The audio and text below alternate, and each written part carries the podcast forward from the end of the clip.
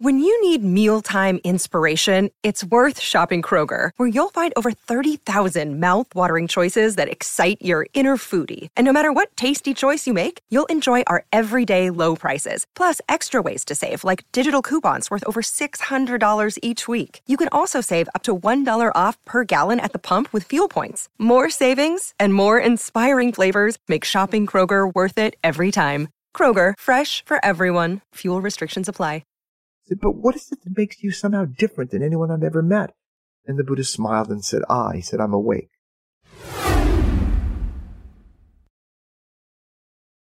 Johnny, we know if you listen to the show, you are driven. In fact, we're driven by the search for better. But when it comes to hiring, the best way to search for a candidate isn't to search at all. Don't search, match with Indeed. If you need to hire, you need Indeed. Indeed is your matching and hiring platform with over 350 million global monthly visitors, according to Indeed data, and a matching engine that helps you find quality candidates fast. Ditch the busy work. Use Indeed for scheduling, screening, and messaging so you can connect with candidates faster. And Indeed doesn't just help you hire faster. 93% of employers agree Indeed delivers the highest quality matches compared to other job sites, according to recent Indeed survey. We have hired a lot of team members over the last 17 years. Going through endless resumes, well, that's a time sink. But you know what else is a time sink? Interviewing endless people because they're all going to give you the best face forward. That's why we love Indeed, leveraging over 140 million qualifications and preferences every single day Indeed's matching engine is constantly learning from your preferences. So the more you use Indeed, the better it gets. Join more than 3.5 million businesses worldwide that use Indeed to hire great talent fast. And listeners of this show get a $75 sponsored job credit to get your jobs more visibility at indeed.com slash charm. Just go to indeed.com slash charm right now and support our show by saying you heard about Indeed on this podcast. Indeed.com slash charm. Terms and conditions apply. Need to hire? You need Indeed. This is The Art of Charm. Learn everything you need to know to crush it in business, love, and life. The Art of Charm is where ordinary guys become extraordinary men.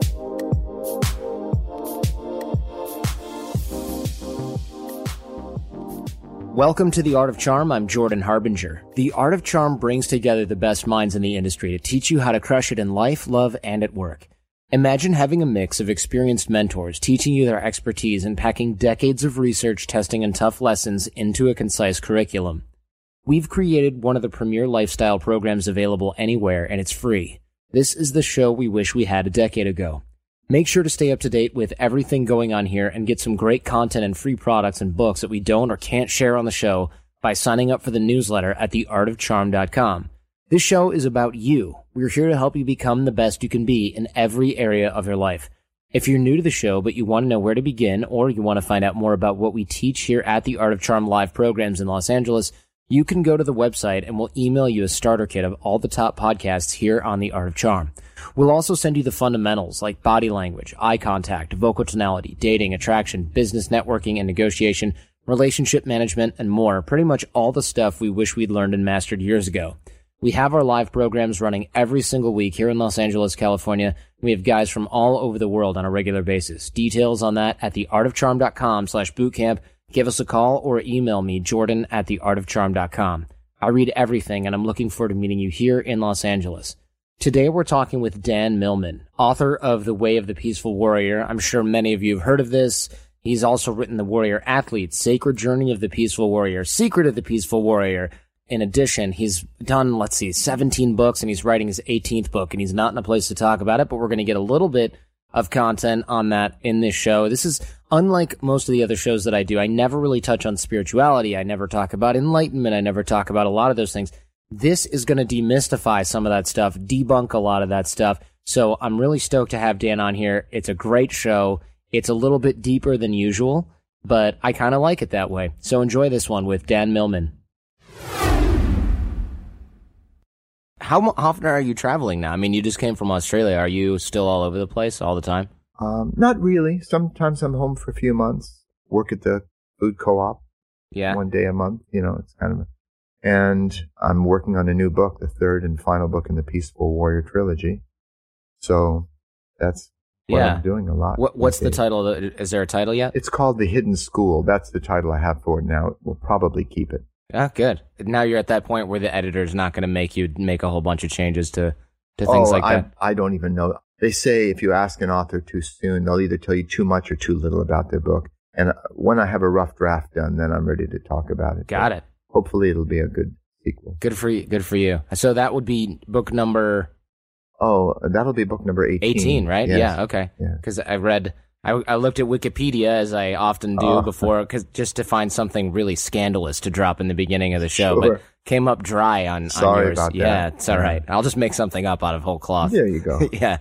Just to just to make you feel really old, the book that we're the Peaceful Warrior came out like when I was born, Yes. basically, 1980. 1980. And before that, Yeah. you were an awesome athlete. You probably still are a pretty awesome athlete, but you were a trampolinist, which I didn't know was a, a genre of sports, really. Yes, um, it's now in the Olympics since 2000, but I won the first world championship in London in 1964 uh, on trampoline. I was an all-around gymnast, and I Right, coached at Stanford, but um, that was my best event, along with Florex. I won the national championships. And blah blah blah. Got it. Yeah, it's it's something that you probably I don't know how often you think about that stuff after you stopped coaching, but it's obviously you're keeping in pretty good shape now. I still, you know, do a kind of a routine every morning and a little handstands, handstand push-ups. Hand, just a little, just a couple handstand push-ups Yeah. that most humans can't actually do. yeah, no problem. Here and there. Why did you go from I'm like badass athlete to even bothering with the spirituality and the enlightenment stuff? Because honestly, it seems like a lot of work. Why bother with enlightenment, no matter who you are? Well, there were seeds probably. Looking back, there must have been seeds within me. I was disillusioned very quickly. I, I was experienced success as an athlete, doing okay as a college student, but something seemed missing. And many people don't feel that. Yeah, They don't feel something missing. They're just striving toward whatever they're working toward. But for me, um, I guess I was focused on how to create talent for sports when I was a gymnast and coach. And those qualities like strength and suppleness and stamina, coordination, rhythm, timing, that sort of thing. And it seemed to me that talent was about 20% innate. Certain Mhm. body types lend themselves to certain sports. But it seemed intuitively, and research has confirmed it since, but Okay. intuitively, talent, what we call talent, the ability to learn faster and easier and rise to higher levels, could be developed if we develop those foundation qualities. And when I started coaching at Stanford University, I worked on those qualities rather than gymnastic skills. I worked on those fundamental elements of strength and so on with the team and improving their coordination and rhythm and timing as well as the usual qualities. And the team went from the bottom of the conference to one of the top three teams in the nation in about three and a half years. I coached the top U.S. Olympian as well. So I might have still been coaching, but I was going through some personal challenges and I realized that being able to do somersaults didn't necessarily help me when I went out on a date Right. Yeah. or had children or got married, had financial challenges. So that's when my interest shifted from how to create talent for sports to what are those foundational qualities for talent for living, for the challenges we have everyday life, decision making, uh, standing in lines with patience, Right. um, detachment from thoughts and emotions in the sense where we're not driven by them and we can live a balanced life. So that is the longer version. But also when I shattered my right leg in a motorcycle crash, that shook me up and I'm pointing up right now. Right. And I started asking bigger questions about life. So all those forces in my life shaped me to have an interest in life's bigger picture is the best way I can. I don't use like to use the word spirituality very much. 'cause Right. Who knows what that is exactly? Yeah, and also I feel like it, at this point it it's almost credibility damaging because there's so many yahoos in that niche Uh-huh. that are just cashing in on the new agey stuff that it's like the word self-help also is is now completely tainted to the point where it's unusable by anybody with a shred of integrity for the most part. Yeah, I, I would agree. Uh, uh, the idea of new age is a miscellaneous drawer we have in our kitchens where you don't know where to put something, you throw it in there. Right. If it's not exactly philosophy or religion or psychology. You Right. Just throw it in. And there's so much magical thinking and wishful thinking um, that's just unrealistic in New Age thought. So even though I was shelved in that uh, that category because they didn't know where to put me, I kind of prefer um, life's bigger picture. You know, maybe you've heard that story about uh, self help. Somebody goes into a bookstore, talks to the information booth, and says, "Can you tell me where the self help section is?" And they Right. go, "If I did, it would, uh, yeah, moot point." Kind of be self defeating. Yeah. self defeating. I definitely, I understand that. I think it's very true. And, and now you, but you started so long ago that when you were doing this, you, there was no category for it. What other sort of even self help, personal growth books were even around when you started writing about this stuff? Well, here's the irony.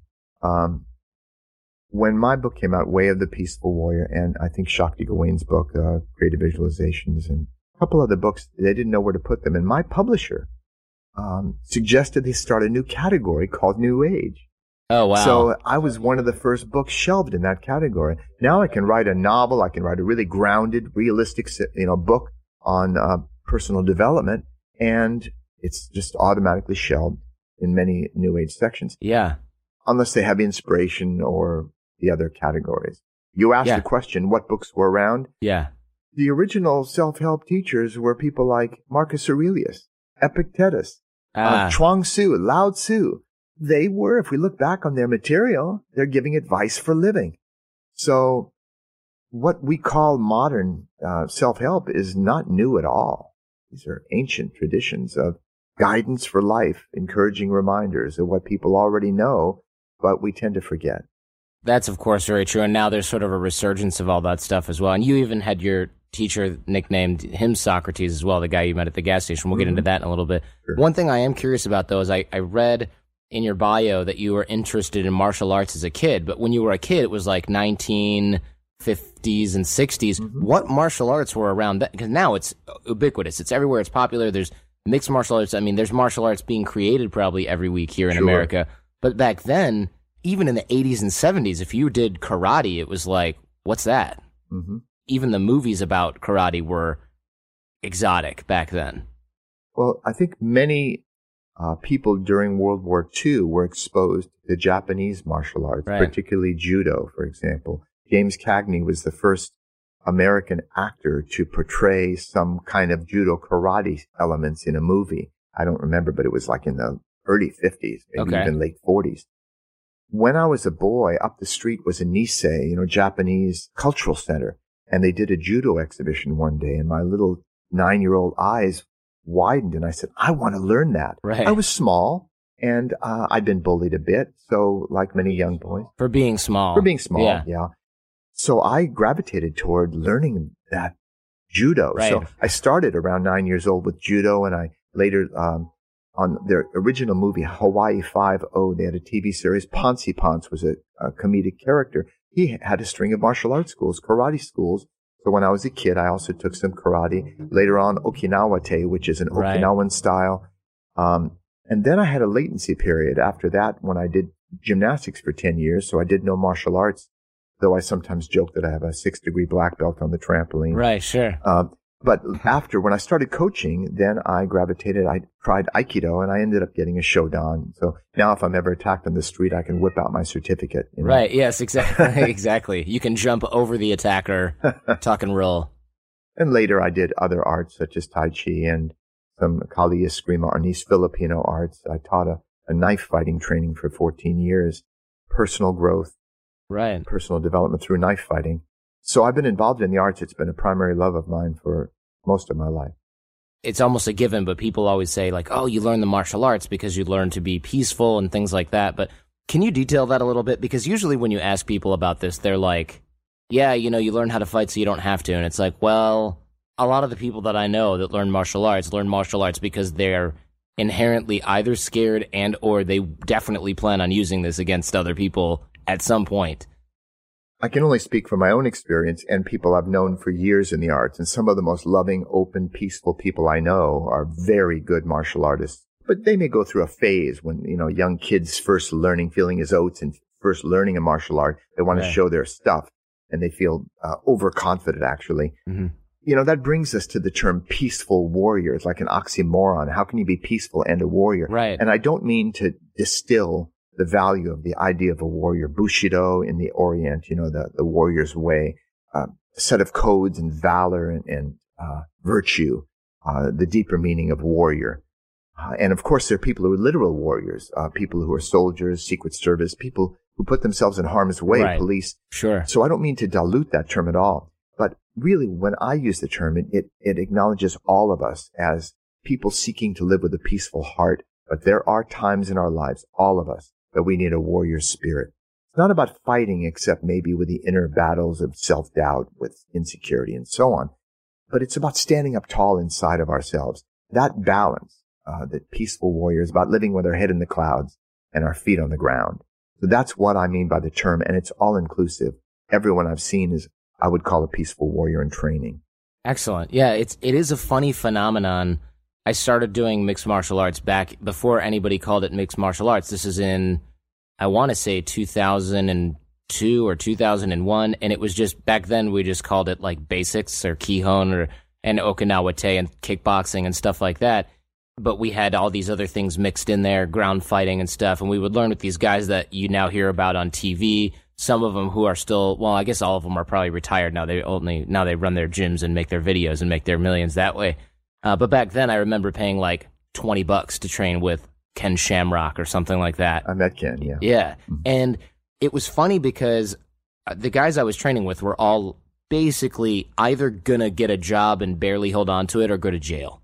And they were learning this and the teacher was like this cranky okinawan trained guy who had left Canada under mysterious sort of circumstances and was now the assistant to this lawyer who was also into the martial arts stuff. So he had some shady stuff going on. And I was like the normal guy, right? And we were all there. And these guys were all actually growing up in violent areas or living in violent areas or dealing with violence every day or worked in a violent occupation, some kind of doorman at a ghetto club or whatever, strip bar. And as soon as we started taking this, because we all started at kind of the same time, we built this dojo thing together with the mats, painted it, everything. And then everybody got their shit together like almost overnight. Because it was like we learned some stuff and we were like, wow, we are going to go out and totally get in trouble with this. And one guy did, and then he was gone forever. And then everybody else was like, oh, yeah, this is, you know, we would like spar and things like that. And you'd be like, wow, this is really powerful. This isn't the kind of thing you break out at the bar when you have a disagreement with a guy that you see every other day because it just became too serious once you were good at it. Once you were strong enough, once you had the power, you were like, I don't need to showcase this all the time anymore. I found that really counterintuitive to my experience taking karate as a kid, where it was like you learned a cool move and you, you threw everyone on the floor in fifth grade because you learned a cool trip or a throw because it was kind of not really powerful enough to do any kind of real damage at that point because you were learning the kid stuff. Once you got the adult stuff, it got real really fast. And even these inherently violent guys or, or guys that had a history of violence, they turned it down quite a bit, which I found really interesting. And it kind of parallels a little bit about what you're, what I think you're talking about here, which is once you get there, you kind of don't need the, the it was about getting there in the first place. I know I just articulated that really poorly. I thought you did very Uh, well, thank actually. you. I appreciate it. I, and I mentioned two other arts that I've done more recently, which I think highly of. One is Sistema, uh, the Russian Ah, martial yeah. art. Mhm. I went to Moscow with Vladimir Vasilyev and, and Cool. studied with his teacher, Mikhail Ryabko, and uh, did their summer training camp, which is just great. In different environments, you learn to move. Wow. And it- again, it's a the idea of empowerment and personal development is being intermixed with martial arts today, where it's becoming a holistic training. Because even from the ancient traditions in a sport, if you lose, you lose a point, you lose a match. Right. In martial arts, you can lose your life. That's the lineage. So uh, there's always been a certain earnestness in the arts about training body, mind, spirit, kind of a holistic approach, which I've always liked in, the, in at least most of the arts. And Sistema is definitely a way of life as well. It's a really very interesting, one of the most interesting arts I've ever done. And the other is fast defense. Fast stands for fear, adrenal, stress, training, recognizing that in real situations, if someone is attacked, their front brain goes to Mm. sleep, they get tunnel vision, dry mouth, and only the high percentage shots that work for most people most of the time. So in fast, people are taught boundary setting, conflict avoidance, verbal confrontation before they ever get into any actual Oh, physical good. stuff. It's a terrific training. Um, it's fastdefense.com. I've been trained as an instructor in that too. That's cool. Any type of psychology that comes into play with self defense is perfect. We had Tony Blauer, who you probably also know. He came on a while back, and everybody was like, "You got to ask him about this move and that move." And, I- and what he came on and talked about was being the worst victim ever. And w- like you're getting mugged at the ATM, and you just go, "Oh, my card doesn't work. These stupid things. I hate this. How am I going to get home now? I don't have anything." And the muggers are just like, "Oh man, I'm not going to mess with this guy. He's broke. His, Right, his card doesn't even work. He can't even get it. bus fare." um, and it, I thought that was really fascinating because there was this guy who could probably rip people limb from limb without, you know, with one eye closed, and he's working on how to be a terrible victim so that nobody even bothers with it. Um, so we're talking about the the enlightenment kind of deal, the spirituality, the word that we all hate, right? But you you went on this journey, and I asked you this sort of before when we were when I was having tea and everybody was standing around talking in the kitchen, aka our pre-interview, about why is it that when whenever we're talking about or detailing a journey, it's always analogized with travel, with going to an exotic location. Is that part necessary, or is that just kind of a device that people use because it seems more powerful than having the whole journey happen in your living room over a period of three years? Or does it enhance, does the travel enhance this because you're outside of everything that you know already? Yeah, and I think you intuit the answer to that already. Whenever we travel, whether it's a new town or a new country, especially, and I just got back from Japan as we speak, and you know, Australia, everything is exotic. We'll go by and say, look, a laundromat. I mean, because it's new, it's different. That's true. and yeah. so it, it tends to wake us up. It tends to, our reticular activating system and our brain stem uh, sorts for new, not the habitual, um, in our environment. There's survival value in that in a primitive sense. So I think travel is that the analogy, the metaphor in our life for exploring new territory. It's a natural parallel, the idea of awakening. Of course, anyone can awaken in place. And there's the old wonderful cliche, wherever you go, here you are. you are. So uh, it's still you, but we change in different environments and we wake up and pay attention in, in ways we hadn't before. I mentioned that I taught for 14 years training in self awareness, self knowledge, and personal development through knife fighting. Yeah. And, and the learning really happened during the test. People walked off the street. Most of them had never done a martial art in three and a half days. Three people attacked them with steel knives, not sharp knives. Nobody got killed right. but they had to move without thinking. It's equivalent to six months to a year training in most schools. And we did it through a careful process of slow motion work and other ways we prepared people to move with knives skillfully and get offline and not get cut. But the tremendous moment of stress in terms of the attack and the test where they passed or failed uh, before the whole group, that moment they had to open up at very deep levels to really learning and seeing their life pass before their eyes. So that was the purpose of that training to get that moment of awareness and true learning. Because many times our sub, at the subconscious level, we're resistant to really learning. We say, Oh yeah, I get it. I get it. But we don't change. Right. But certain experiences can put us right up against it. So travel in a milder way does open us up to really um, getting deeper lessons, I think. All right, guys, back to the show. I would agree with that. I think I found that out by accident because I was so bored and restless in high school. I became an exchange student, and then there I, I was expecting to find something, right? Like I'm getting to Germany. This is where everything changes. And I was really angry and disappointed when my whole life didn't transform in the way that I wanted it to when I arrived. And then I thought, okay, well, you know, I'm going on all these trips while I'm here to Italy and the Netherlands, and they took us all over the place and we did all this cool stuff. And that's when I was like, oh, for me, it's about going somewhere, and I'm not trying to be all deep here or whatever. Literally, it was about going somewhere. The excitement, the anticipation, and then planning and then traveling and seeing everything on the way to the destination. And then when I got there, there would be like a period of, oh, this is so great. This is new. And then once I felt comfortable there, I sought that discomfort elsewhere. And now that I'm older, I'm fine being comfortable all the time. I think when I was younger, I didn't realize I needed to constantly push my own boundaries because I felt constrained. I just thought that I was hyperactive or, you know, not appreciating what I had as my, my parents thought, oh, you're, you're ungrateful. You live in this nice, safe area. We grew up in a not safe area. Why don't you just enjoy it? But it, that wasn't what I wanted as a kid. When you're young, like Cody here, who helped us set this up, he's running around all over the place probably. And either physically or mentally or both.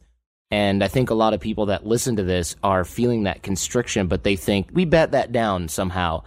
Not necessarily just in America, but we feel like we've got to focus on other things or move in this certain direction when really, I think as a young guy, you just kind of want to do everything. And you should probably try to do as much of that as you can. Because I'll tell you, I hit 35. I'm not that old, but I am fine not leaving the house for a couple days at a time and eating the same thing every day. But 10 years ago, I would never have stood for that. I would have been eating raw octopus if I'd had you to. raised uh, several really important issues, I think, here. Let me see if I can grasp them Great. all. The first is it's not prescriptive necessarily, like if you want to so quote unquote awaken, you have to travel. Right. And yet we all know that travel, young kids, it's worth a college education, going to different cultures and Sure. adapting and seeing the world and how people look at things differently from different angles. So that is valuable in itself, whether or not one is on a quote unquote spiritual journey. Right. The other thing is that analogy, the journey. You know, in the Peaceful Warrior movie, the character of Dan has a realization. He walks to this top of the hill with Socrates, the man who's his mentor, and he realizes, you know, that old thing that it's the journey that makes us happy, not the destination. But fact remains, without a destination in mind, there is no journey. That's a good point. We just wander around. Right. So for our point A, it's good to have a, some goal, purpose, you know, in mind, a point B to move toward. That seems to give a, it's been said that the, the purpose of life is a life of purpose, where where we are, we're moving towards something, getting something done in our lives. And that's very practical. So the journey is an analogy. I've raised the question among friends in late night discussions. If one person lives on a farm his or her whole life and someone else travels the entire world, is the traveler living a richer life? I think the answer would be no, not necessarily. One can learn all that they need to learn, uh, studying nature and the cycles of nature and the animals on a farm. And so no one needs to do something other than what they're doing. Uh, there are riches to be found in travel. There are riches to be found paying attention to details right here at home where we are. I think that's an important point because I, I do get a lot of email from people that says, you know, I can't afford to travel, so I don't have the same advantages as you do.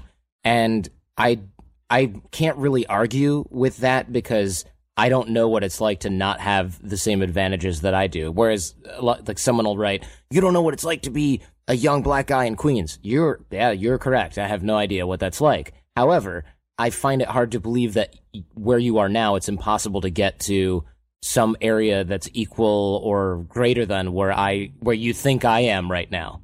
Right? Yeah. And I think it's an, an excuse process. Well, I don't have all the money in the world to travel. I don't know if that's necessary. In fact, people who complain about not being able to get an education, I spent a lot of time and money getting an education myself. I went to law school, everything. If I had to do it over again, I would have been an assistant making copies, coffee, and running errands for somebody who's a super high performer just to be around them and get those mindsets and things like that. And that that opportunity is theoretically available to somebody with n- negative money because they pay you to do that job. Whereas I had to pay other people to teach me things that I'm not necessarily using right now because I'm no longer an attorney or whatever. Mm-hmm. So that to me seems like an interesting education. And yeah, you're right. Without it, there's no journey. Without the destination, there's no journey. However, you don't necessarily need to go to Japan and Australia to learn these things. Not at all. Yeah. Not at all. Although you do have some interesting travels, but I want to back up a little bit. You had the life changing event, you shattered your leg. I think that there's so much distraction in the initial event and like, oh, well, this guy, could he really jump on buildings and all these things that kind of probably don't matter necessarily. What after the, this event happened got you really interested in learning this stuff? Because it seems like if I were in your shoes at that moment, I probably would never have listened to this weird gas station attendant guy. And can you kind of fill in the story? Because I think a lot of people listening have no idea what the hell I'm talking about right now. sure. Yeah. For the many people who aren't familiar with the book or, you know, the movie version, hmm I was a, a, a young collegiate gymnast at Berkeley uh, and things were going well in, in that field. And I'd walk by that service station, the old Texaco station on the corner of Oxford and Hearst in Berkeley many times. Uh, it was right on the corner of campus. And I'd actually met this old guy after I'd broken my leg, different from the story that I wrote. Um, and maybe that opened me up in some sense. But I walked into this station about three in the morning after a late night date. I was walking back to my boarding place and decided to go in on impulse, um, maybe get a snack. And I met this cosmic old guy who wouldn't tell me his name. And, but he reminded me for some reason, it popped into my mind, like the old Greek sage Socrates. And so I called him that. Now, I didn't spend as much time with him as I indicated in the book, but he became the archetypal teacher. I mean, King Arthur had Merlin and Frodo had Gandalf. You know, right. I mean, it's been around a long time, the, the mentor student relationship. Castaneda's books, you know, he had Don Juan and so on. Um, so he became the archetypal teacher. And by the time I wrote the book 14 years later, I'd met other mentors, other teachers and influences in my life. So I contributed all I could through that relationship. So the book is based on a true story. It's autobiographical in nature. I wove fictional elements in, involved. Uh, could he really jump up on gas station roofs? No. Um, and even on my website Q and A, I Right. make that clear. I haven't tried to. do- There's enough delusions in the new age, you know. Right. Yeah. I don't want to add to that. So it's a mixture. Uh, you know, Picasso said, "Art is a lie that helps us to see the I truth." love that quote. yeah, it's a great quote. I use it whenever I lie. um, Isaac Bashevis Singer said, "When I was young, they called me a liar. Now they call me a writer." Ah, yeah. So it can be said many ways. Um, but yes, I did shatter my leg in a motorcycle crash in about 40 pieces, the doctor Oh, told me. Do you still have problems with it? Yeah, you know, my leg's a little shorter, that one, and, and it's externally rotated.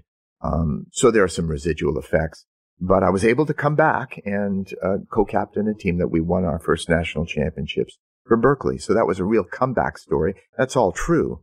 But I, I'm quick to acknowledge that even a badly broken leg is not the same thing as many soldiers coming back from war Oh, with brain yeah. injuries. I don't want to make it some big heroic thing, but it was a hard road to, to go, you know. Problems are always relative, right? Yeah, they're all relative, Yeah. sure. But it, it did serve my evolution. I might not be sitting here speaking with you if I hadn't had that happen. Right. But I don't recommend fractures as a method of spiritual No, growth. just yeah, exactly. Knife fighting for personal growth, fine. Fractures for personal growth, No. skip it wherever possible.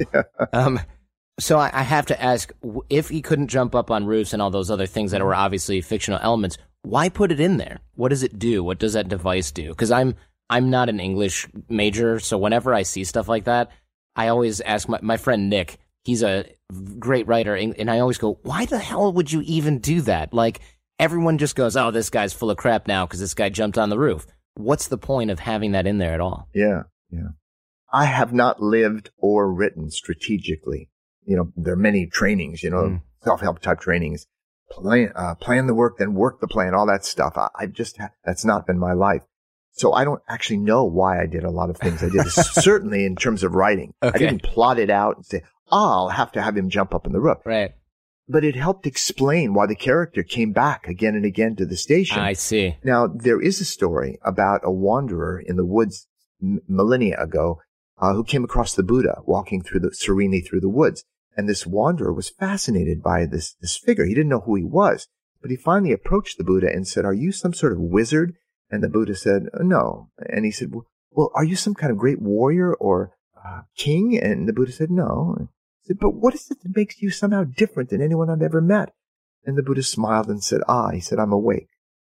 Hmm. I couldn't tell that story exactly, but that's really what brought me back to that service station. This old guy, you know, who was a night mechanic, had something I didn't. I was this hotshot gymnast and Berkeley student, but he had something. I think it was a distance, a non-seriousness, a sense of humor, a relaxed way of moving more like a cat.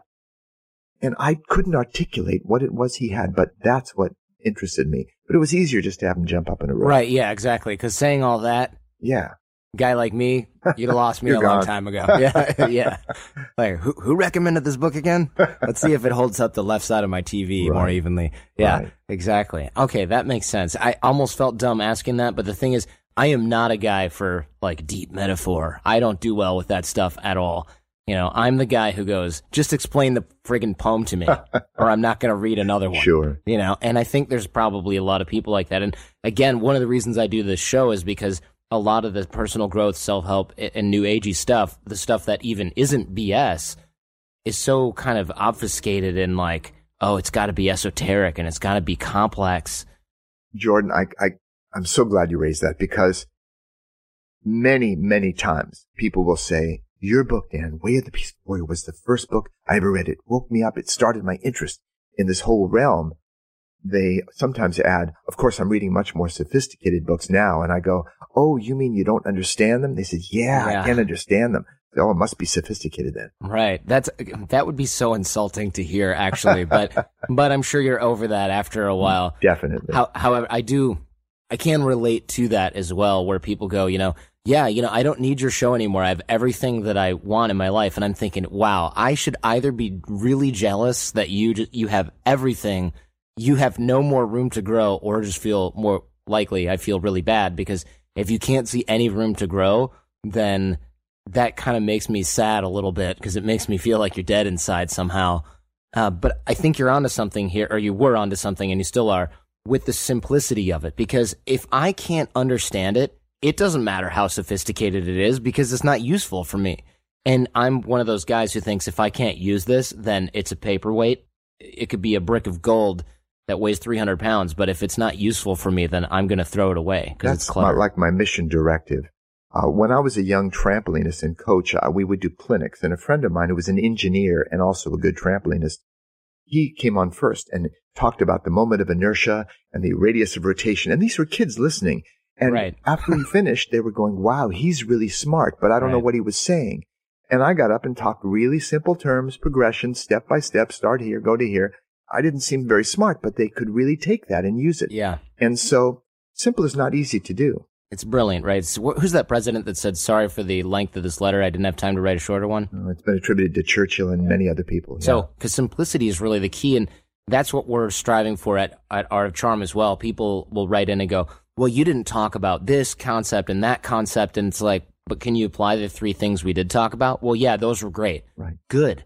I don't want to overwhelm people, and I appreciate you doing the same. If you overwhelm people with the science behind why something is working and this hormone and this receptor attaches to this, people are going, "Where, What where do I do with that?" Yeah, what do I do with it? Where where do I plug it in? Right, exactly. And if it doesn't plug in, it gets discarded. And the same thing goes with any kind of spirituality or focus technique or martial arts. I mean, I can't tell you more than the basic stuff that I learned from martial arts years ago because we drilled the hell out of those. But that was the idea because you don't need the triple Salchow roundhouse kick to do what you need to do. You need the, the straight punch and that's pretty, and the front kick and you're good. You're, you're all set. or Sistema, which terrifies me, by the way, because anything Russians do somehow is scary. I don't, and maybe it's a Cold War thing that I've got programmed in the back of my head, but whenever you see those guys, I just imagine going to train with them and ha- them leaving me like in the snow for a week or something and then being like, all right, now you can start your training. Well, yeah, it, it's rigorous training, and yet there I found no macho tough guys. Interesting. They they're tough, but they are not uh, warlike. Really, it's not that kind of art. It's uh, in fact, I haven't seen an art, a martial art that emphasizes relaxation and breathing more than that one.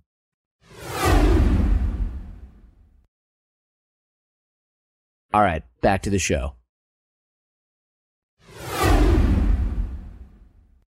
That's kind of the opposite of what I figured because, uh, and I've experienced this a little bit myself. When you see the the big Russian guys, the really strong guys, it's really scary and intimidating. And whenever you see the guys who teach things like Sistema, they're like small Russian Jewish guys. They're five foot five and they're wiry and they probably weigh like 112 pounds. There's something about them that looks like they've seen it all. hmm And because they probably have. And that level of kind of presence is very intimidating if you don't really know what what they're going to do with it, you know?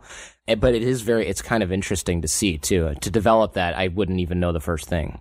By the way, I'm still hanging on to uh, a quote. You know, uh, it's been a hobby of mine since I was very young, collecting quotations. So I tend to be I have an encyclopedia. Sure. As a writer, you, you you should right. That's kind of a prereq. Well, I think it was an ancient Chinese proverb. I don't know who who it was attributed to, but they said only the supremely wise and ignorant do not change. But I wanted to just get that out. Yeah, get it out. I feel like writing and creating anything like me with this show has kind of been a process of me getting things out of my system as well. Because I'll get an idea and then I go, I think about it for a while, and it drives me up the freaking wall if I don't record it. Just get it down. It's Yeah. got to happen. And and I even started a, this, this new thing, Fan Mail Fridays, where I read listener questions, is mostly an excuse for me to get ideas that I that are given to me by my fans. Thank you guys and girls out of my head because otherwise I'm going to go friggin' insane. Yeah. And writing is probably very similar, I would imagine. Ray Bradbury said writing consists of two phases: throwing up and cleaning up. yeah, I can. Sometimes you have to get it out there. Yeah, I, I can understand that. And then you got to turn it into something somebody else wants to consume. Right. So you had the teacher, Socrates, and you went back and what did you learn from him? Like, what did you take from him that we can then use? Is there something we can take away from that? Obviously, we'll link to the book in the show notes, but Yeah, that's a that's a big question. it's huge. I realize I'm putting you on the spot. because I, I'm not a specialist in one area. Some people build themselves as relationship coaches, financial coaches, health and wellness, fitness coaches. Yeah, Um, you're all over the place. but I guess it's congealed around ideas not original to me. Many people have talked about it, but about mindfulness and living in the present moment. Now I know mindfulness has become a buzzword. it is. It's very trendy. in, in Australia, they, they introduced me as a mindfulness expert, and I said my wife might beg to differ Yeah. after she sees me do the dishes. but I have been, I'm pretty good at explaining things in a way that sound, makes common sense or uncommon sense, as you will. So living in the present, focusing more on what's in front of us and what's real. Because, you know, past and future are either imagination or memory. True. Right. And they're all processed through this, your emotional. Oh, our associations, Garbage. our baggage, our Right. projections, everything else. There's a, another quote. Uh, Barbara Rasp said, "The lesson is simple, the student is complicated." Uh, you know, attached to that, Mark Twain said, "I've had many troubles in my life, most of which never happened." That's part of the That's right. complications of our own minds. Uh, past and future, imagined problems, remembered problems. So, one of the central teachings in the Way of the Peaceful Warrior is about uh, this approach to living in the present. But there are many other lessons in the book. I- Sure. I, don't have them categorized. Yeah. Obviously, in my seminars, I talk about various aspects, how we deal with fear and self-doubt, one central aspect of the warrior's way.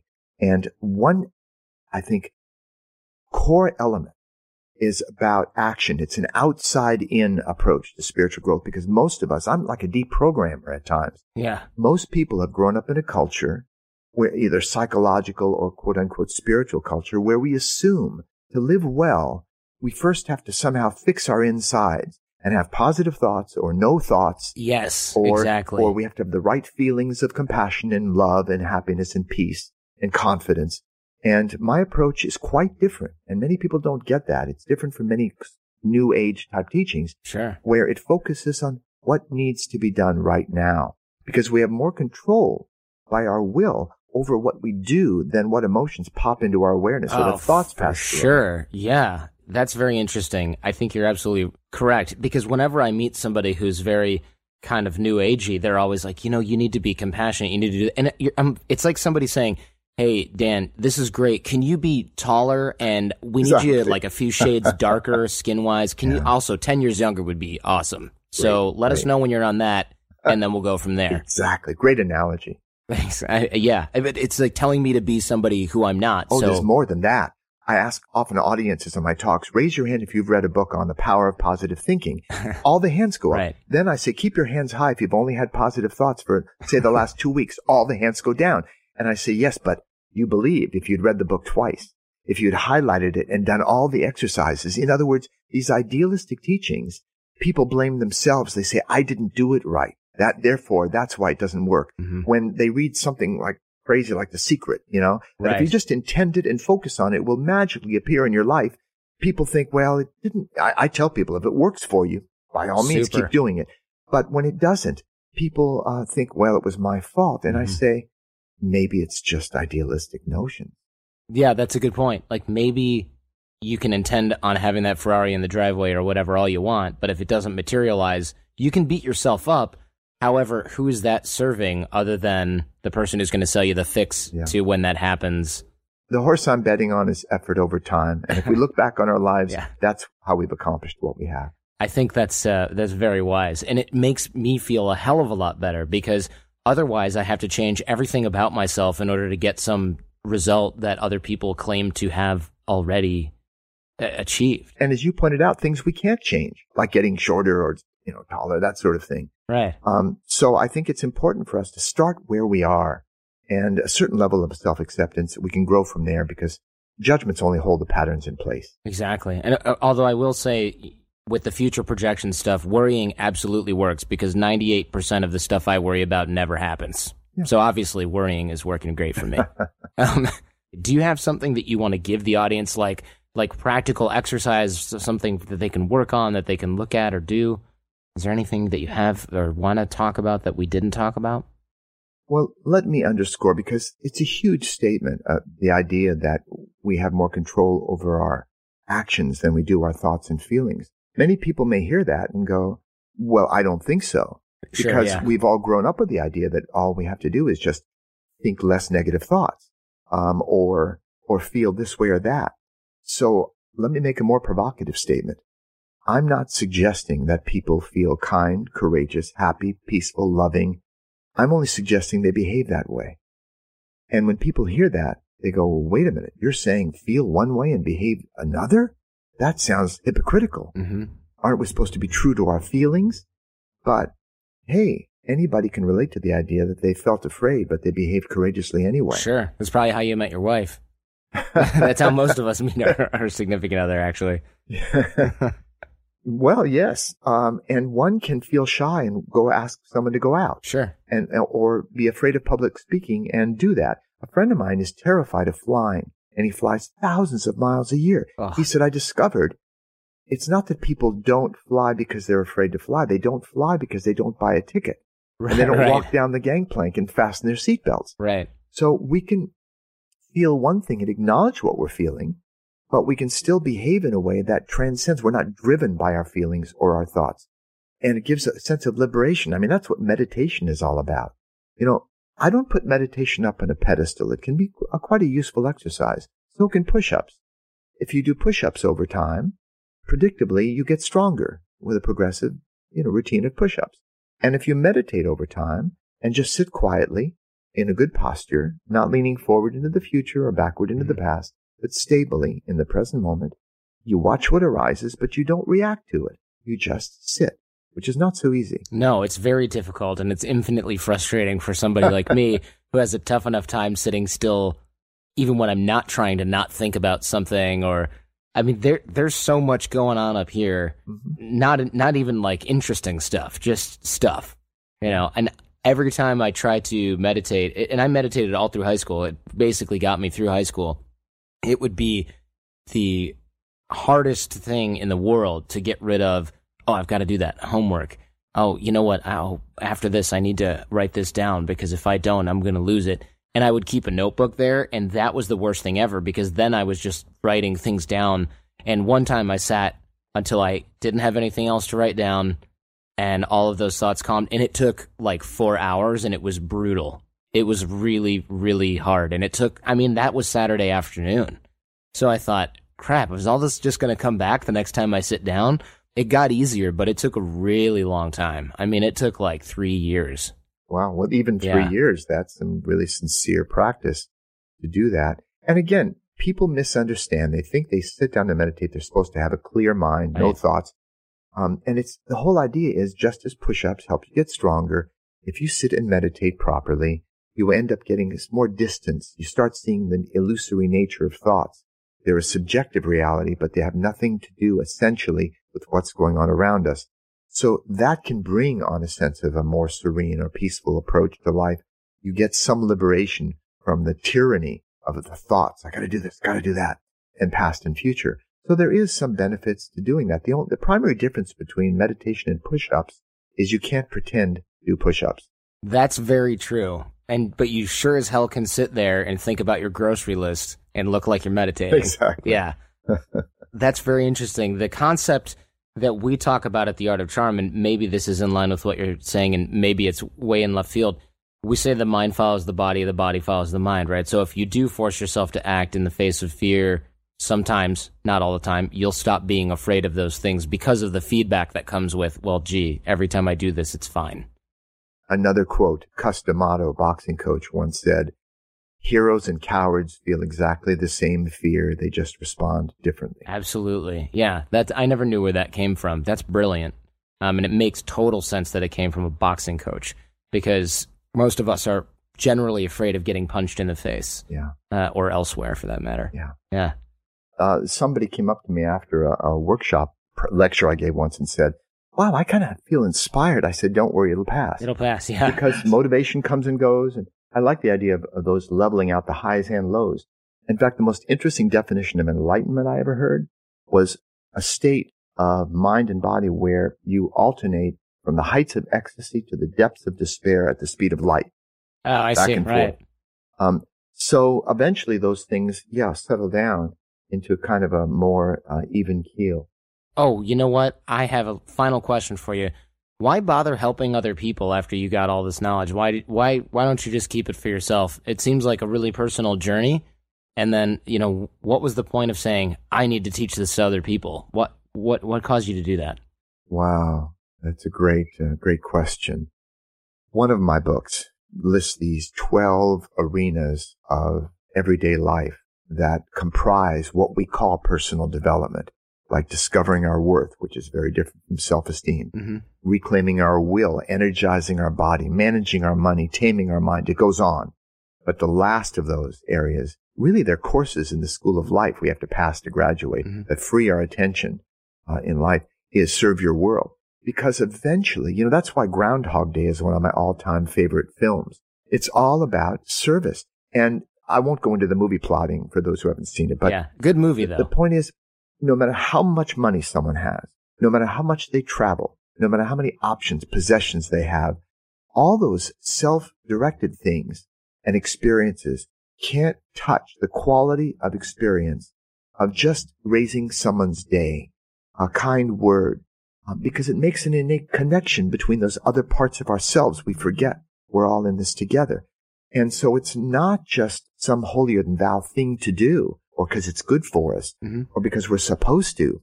But eventually we discover it's the only game in town is connecting with other people because people say they want to be happy, whatever they want in life. What's behind that want tends to be, I believe that'll make me feel good more of the time and bad less of the time. Right.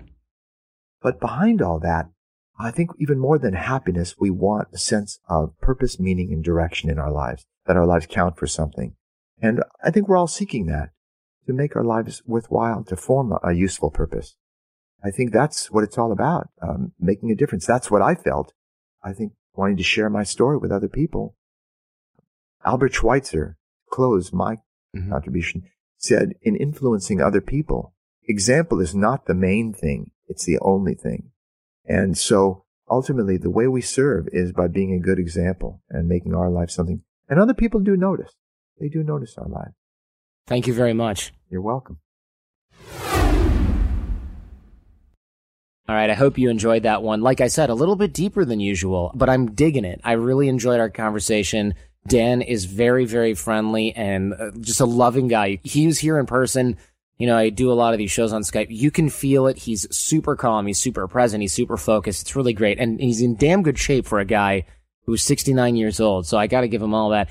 Show feedback and guest suggestions. The show is a fanarchy. It's run by you. And in fact, this was set up by a listener who I invited into the studio to come hang out with Dan and I while we recorded. We rely on you to help keep our finger on the pulse. So if you know someone who's a good fit for the show, let us know. I'm Jordan at theartofcharm.com. And if you enjoyed this one, don't forget to thank Dan on Twitter. We'll have that linked in the show notes as well. Bootcamp details at theartofcharm.com slash bootcamp. And remember to subscribe to the show in iTunes or Stitcher Alternately, we have our iPhone and Android apps available at theartofcharm.com slash iPhone and slash Android. And our iPhone app now has a separate section just for the toolbox episodes that we have all the fundamentals in. So that's kind of cool. If you don't want to sift through that stuff, it's right in the app in a separate tab. You guys can also help us subscribe in iTunes, give us a five star rating, write something nice, and I'll love you forever. And when you write a review, it not only makes me feel proud, but it helps keep us up in the ranks so that other people who can use this information can find the show more easily to get the credible advice that they need. It's also the best way to support the show other than purchasing products and training from us. Special thanks to Cody and the Jasons for their help in production of this episode of the Art of Charm podcast. And tell your friends because the greatest compliment you can give us is a referral to someone else either in person or shared on the web. Now have a great week and leave everything and everyone better than you found them. Thanks for listening to The Art of Charm. Get more confidence, relationship skills, life hacks, and everything for the extraordinary man at theartofcharmpodcast.com.